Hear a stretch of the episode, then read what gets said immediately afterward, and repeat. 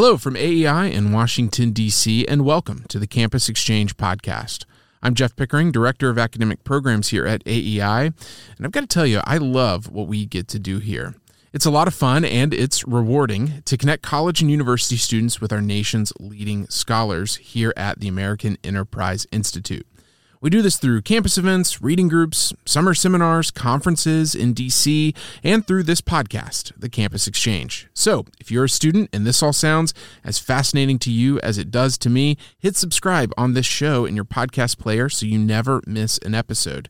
And while you're at it, go to aei.org and find the For Students page in the About tab. There, you can see all the ways to get and stay engaged with us through things like our newsletter, The Connector, and our year round programming to bring AEI to your campus called Executive Council. Check it out. You'll be glad you did.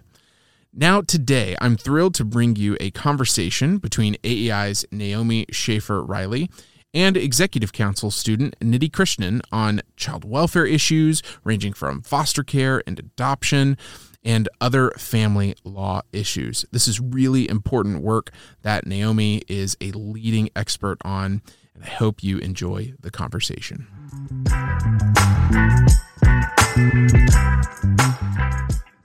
Thank you, Jeff. My name is Nidhi Krishnan, and I'm a junior at Washington University in St. Louis, studying American Culture Studies, Math, and Arabic.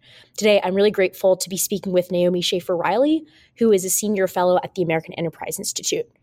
She focuses on issues of child welfare, and she's also a senior fellow at the Independent Women's Forum and the author of six books, including Till Faith Do Us Apart, How Interfaith Marriage is Transforming America, and No Way to Treat a Child How the Foster Care System, Family Courts, and Racial Activists Are Wrecking Young Lives. She's published in the Wall Street Journal, New York Times, and LA Times on topics ranging from parenting to religion. Naomi ho- holds a BA in English and Government from Harvard University. Naomi, thank you so much for joining me. Thanks for having me. Of course. Um, so I wanted to start kind of um, with your work on uh, children and especially children in the foster care system, some of the most children, vulnerable children that kind of um, we see in our country. Um, what do you think the root causes of um, the large number of children in foster care stem from? Um, and what do you think that the best mechanisms to tackle these root causes are as a follow up? Sure. Um, so there are about 420,000 kids or so uh, who are in the foster care system, uh, kind of uh, if you take a snapshot at a point in time uh, right now. And I think that what a lot of people don't understand is how much our substance abuse crisis in this country is driving our child welfare crisis. Um, the uh, there's certainly a high correlation, uh, but it's more than that. Um, you know, some estimates suggest that uh, in about 80% of cases of a child going into the foster care system, uh, it, there's some kind of substance abuse involved on the part of the parents. So, what is going on there? I mean, I think in some ways it seems obvious, but um, particularly when it comes to small children, uh, infants, obviously you get the phenomenon of children being born substance exposed exposed, um, and that certainly received a lot of publicity.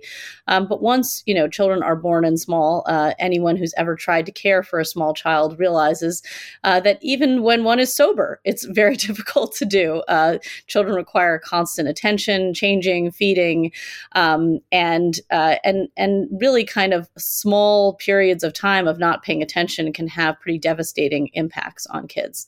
Um, so that's I think uh, one of the m- most important factors to think about about. Um, another factor to think about is certainly family breakdown, generally speaking. Um, uh, you know, kids who are growing up in two parent married homes uh, are about 10 times less likely to be abused uh, as children who are growing up in a home of, say, a mother and a non-relative male, which is, you know, typically a mother's boyfriend. Um, so those are those are some of the root causes that I think uh, we see, and certainly they have been, um, you know, exacerbated over the last uh, half century or so, um, with periods going up and down. You know, I mean, we're right now in a period of drug crisis, um, and so I think um, you definitely definitely see uh, a lot of kids um, uh, coming to the attention of child welfare authorities as a result of that. Mm-hmm. That that makes a lot of sense, and I'm glad you kind of touched on. I know sometimes kind of this uh, topic is framed in more of a governmental sense, but these seem like two very social and cultural issues that kind of we as society can take steps on. Yeah, I, I guess I would I would sort of clarify sort of there's the things that I was talking about in terms of the root causes are the root causes of child maltreatment, um, which I think is the root, you know, is is why kids go into the foster care system. But the decision to put a child in foster care is a government decision, and we can actually kind of artificially make that number go up and down. So if a lot of people think, oh, too many kids are in foster care, or we don't have the resources to care for kids in foster care, we can make that number go down. And I think the public might think, oh, that's great news. Um, but in fact, it might not be a symbol or a signal that uh, child maltreatment is going down. Sure. Yeah. Even if kind of the number, like the indicators going down, the root causes are still present. Um, kind of with the the topic of substance abuse and family breakdown, um, do you have any kind of like uh, ideas or policy solutions that um, have have worked in the past, or maybe have been trialed in certain states that um, you think could address those root causes? It's really hard to change parent behavior. Um, oftentimes, uh, these sorts of dysfunctions are multi multi generational kids who have uh, spent time in the foster care system themselves are much more likely to have their own children enter the foster care system. Um, substance abuse is often a kind of multi generational phenomenon, um, and uh, you know, and and a lack of stable two parent homes is also a multi generational phenomenon. So it's it's very hard to reform those things. And I think as anyone who is familiar with kind of the um, addiction crisis that we have in this country, um, our addiction treatment programs are unfortunately not foolproof. Um, there's a lot of emphasis now in the child welfare system on preventive measures, on saying, like, you know, what can we do to give parents the, you know, quote unquote services that they need in order to rehabilitate, um, to either make sure that their children can stay in their home or that they can be returned to them as quickly as possible, which are the sort of the goals of the child welfare system. Um, you know, unfortunately, what we see a lot is parents kind of cycling in and out of rehab programs. Um, they'll get clean for a little while and then, unfortunately, unfortunately uh, end up back, uh, you know, with the same sorts of substance abuse problems. Um, I think that the, you know, the the ways to address that are probably similar to the ways we need to address the addiction crisis program addiction crisis generally speaking. So if you look for instance you know we have a lot of uh, in this country uh, drug courts that are sort of supposed to help people with uh, rehabilitation instead of just putting them in jail for drug crimes. Similarly there are family drug courts um, where someone can voluntarily decide to go on this different track if they've had a child removed from their home um, where they have to show up uh, say once a week in court take a drug test um, and then the courtroom not only kind of you know kind of has the the typical people, you know, some someone from child welfare, but also will have representatives of a variety of programs, transitional housing, rehabilitation, um, and I think the combination of um, the frequency with which they have to appear, um, you know, the accountability there uh, once once a week is is you know pretty often to ask someone to show up, um, and also the presence of all of those people who could be helping, I think, is very useful in terms of keeping parents on track. Um, you know, I think that there's some evidence that these programs work. It's very hard, unfortunately, to separate out kind of correlation from causation because the parents who sign up for these programs often also tend to be the most motivated. But I think, just generally speaking, if we're trying to think in terms of what will help parents um, on that end, uh, I think certainly that that level of accountability is also useful. Um, the other thing I would say is definitely kind of thinking about the long term for these parents. You know, a lot of parents say, well, oh, you know, the child welfare agency has told me to take a parenting class. So, you know, for 12 weeks, they'll go to a parenting class and kind of just check off the boxes. And that will sort of be the end of the, um, you know, the quote unquote education there. Um, there are definitely faith based organizations that have tried to form kind of longer term relationships with these parents so that they have people to call um, in moments of crisis and also to kind of mentor them as parents um, as they go through some very difficult periods. Um, so I think if if there are ways of kind of thinking about long term um, programs to help these parents and rather than just sort of these short you know oh i checked off a box programs i think those are also more likely to be successful definitely that's really good insight to have. And I, I loved kind of the piece that you brought in about kind of accountability um, in the court system and how that um, is incentivized with the drug courts systems. Um, I wanted to continue a little bit more on that topic um, of like foster care and especially accountability. Um, I know that some states have recently come under fire for charging birth parents for the cost of foster care and, and billing those birth parents. Um, some critics may argue that that policy burdens parents who are already struggling um, with taking care of their children. So I wanted to ask kind of your general views on that concept, or I guess how the state's interest versus the parents' interest can be balanced. Yeah, I certainly don't think it makes a lot of sense uh, to charge parents uh, when their kids go into foster care. Um, uh, but I, I, you know, the, the states are kind of struggling uh, in all things, um, and they're certainly struggling to pay for the cost of, of foster care in a lot of cases. Um, and, you know, unfortunately, the child welfare system uh, always seems to get the short end of the stick. The folks who are working in it um, are often paid very little. Um, they don't receive a lot of training. Um, there are just not a lot of resources in the foster care system. Um, and I think you know one of the things that we need to think about is you know what how those how those payments work. I've written a little bit about the question of you know would we be getting better levels of foster care if we paid foster parents more? Um, and I I tend not to think that's the case. I don't think that money is at the root of the problems in the foster care system. I don't think that it's the lack of money on the part of parents that are driving kids into child welfare systems. And I also don't think it's uh, low payments of foster parents that are creating kind of a shortage of foster homes for kids. So, just to kind of take the first part, um, I think a lot of people talk about how poverty is driving child welfare, and I think that feeds into this conversation. Like, oh, um, we're we're hurting these parents even more by taking this money away from them, and I would certainly agree with that. But I don't think uh, poverty is what led their children to be taken away. Much more often, it really is a substance abuse or mental illness, um, and there is certainly a high correlation with substance abuse and mental illness and poverty poverty. Um, but I think people get the cause and effect wrong. Often it's substance abuse and mental illness, which both prevents you from, say, holding down a steady job and prevents you from caring properly for your children. Um, but people just assume, oh, I don't have enough money, and therefore the state is coming to take my kids away. Um, on the other end, when we're thinking about the payments into the foster care system, payments to foster families, um, there are certainly people who go into it for the money.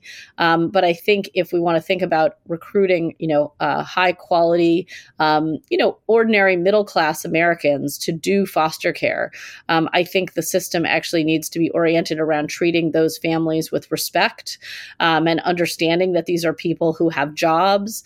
Um, so you get a lot of child welfare workers who just kind of treat foster parents as glorified babysitters. Um, you know, I'll just drop off this kid. I'm not going to tell you anything about what's going on with the child. Um, you know, allergies, history of sexual abuse, all sorts of other problems.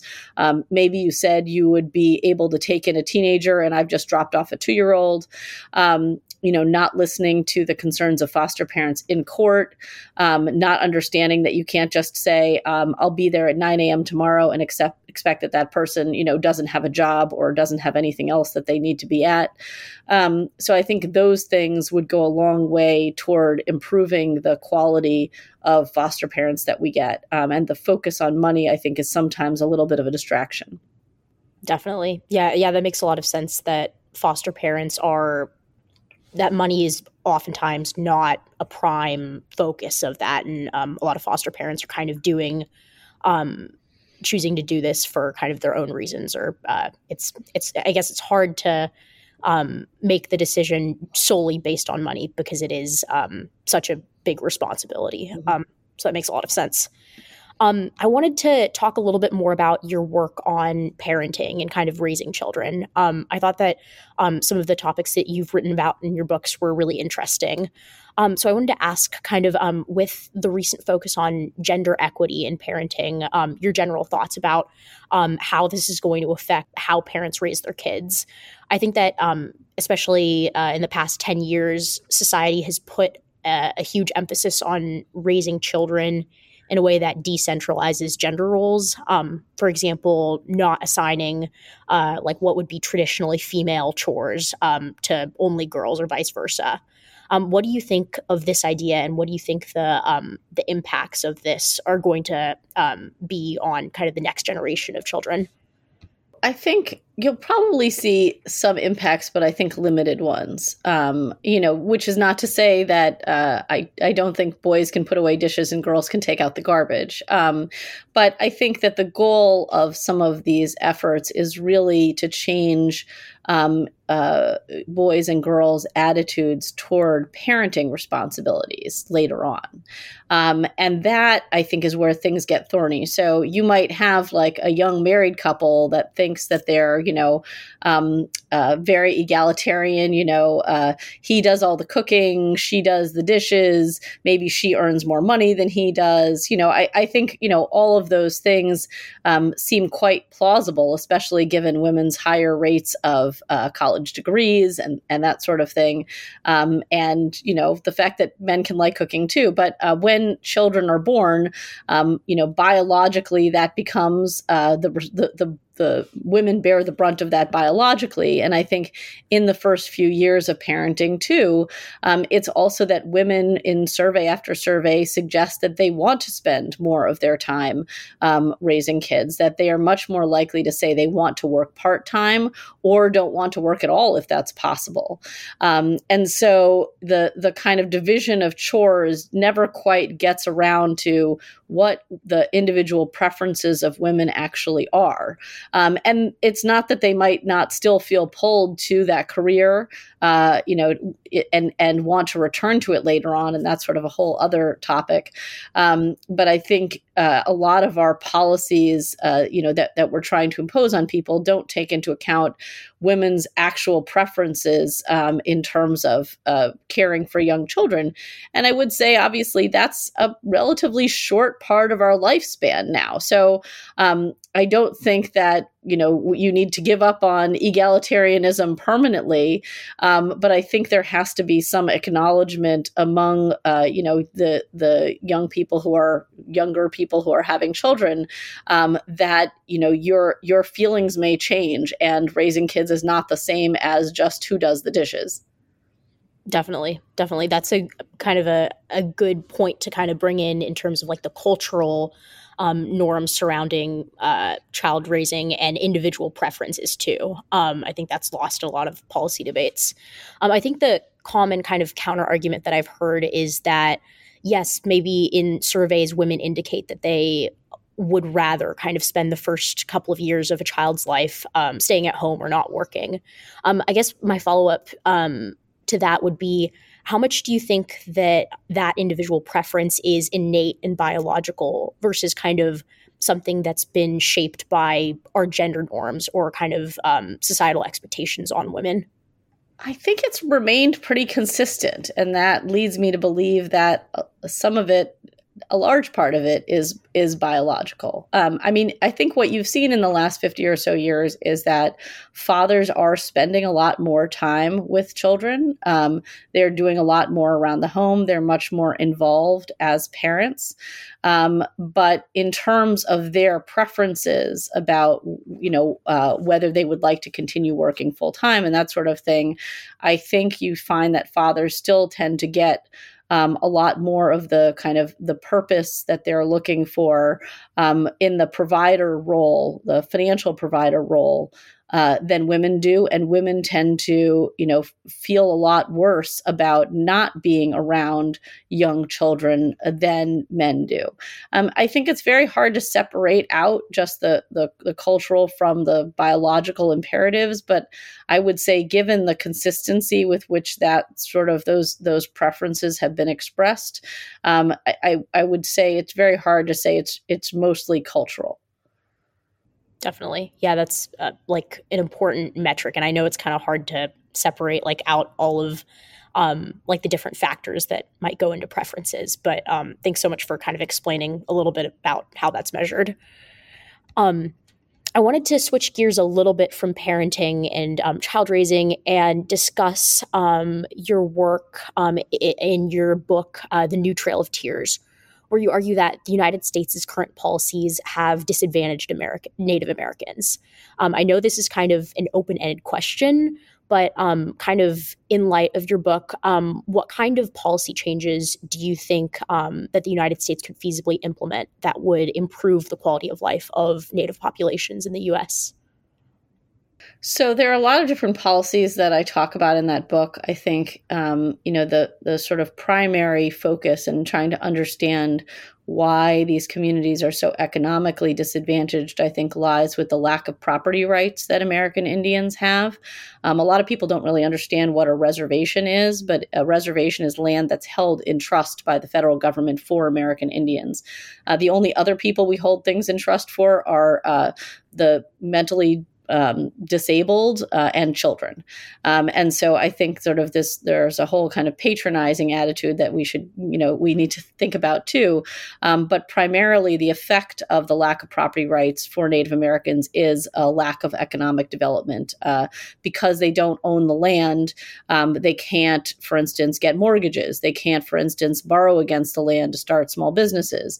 Um, there's also a, a, lot of problems in these communities with the rule of law. It's not really clear in some places um, who is responsible for enforcing the law, whether it's uh, tribal law enforcement or state or federal authorities. Um, so that sort of creates uh, a certain kind of lawlessness in some of these communities that also makes um, economic development uh, much more difficult and social dysfunction much more prevalent. Um, the education system uh, on these reservations is also a significant problem. There are federal schools that are run by the Bureau of Indian Education. Those are among the worst, um, despite uh, spending you know enormous amounts of money and much higher than the average in the United States. Um, not only is the teaching terrible, but the buildings are basically falling down.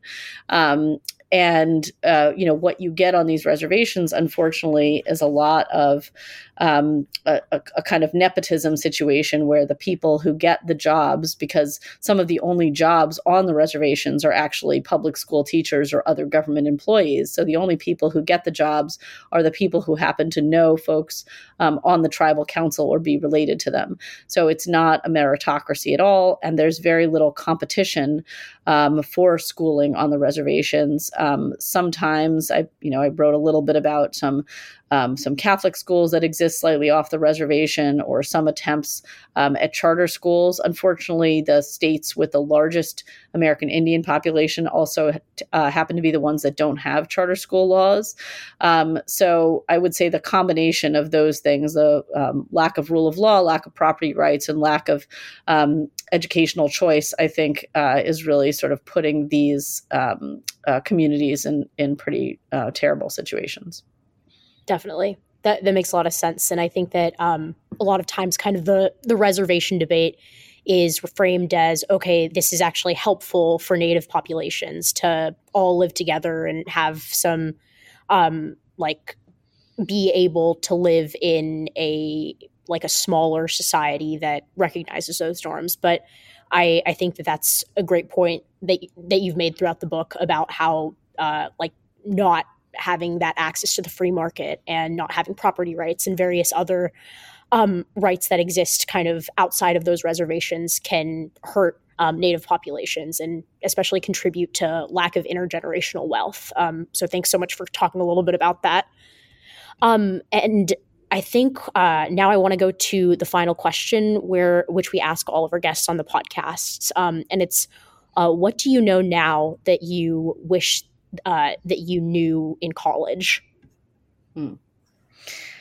Um, so uh, when I first left college, um, the the first job I got in in journalism, um, I, uh, I, I was an intern at the Wall Street Journal, and um, I started writing for the um, paper's religion column. It's called the Houses of Worship column. And I kind of fell into it just because it was a new column and they didn't have a lot of people who were willing to contribute to it. So I would start writing occasionally for that. Um, but I didn't really have uh, kind of much of a background in understanding uh, religion. Um, it's not something that I took a class in in college. So I kind of wish um, I had. I, I kind of got a crash course as I started to write more and more about it. Um, but I think that, um, you know, something I wish I knew uh, because I didn't envision myself as kind of a reporter um, was just uh, maybe taking classes in a lot of subjects that I knew nothing about. Um, I think uh, might have prepared me a little bit better. Um, I mean, you know, the other alternative is just, you know, uh, baptism by fire, I guess. Um, but just kind of, uh, you know, feeling like not all of these classes have to put me on the path to whatever I think I'm going to do after school, um, but just kind of looking through the course catalog sometimes and seeing, uh, you know, what might be interesting, particularly kind of introductory classes, um, I think is sometimes beneficial after afterwards. Definitely. That's great advice. And I will try to explore more and throughout the rest of my college career. Well, it sounds um, like with your three majors, you've got a lot going on already. So I've I've dabbled a little bit. So um, this has been such a great conversation, Naomi, and thank you so much for your time. Sure. Thank you.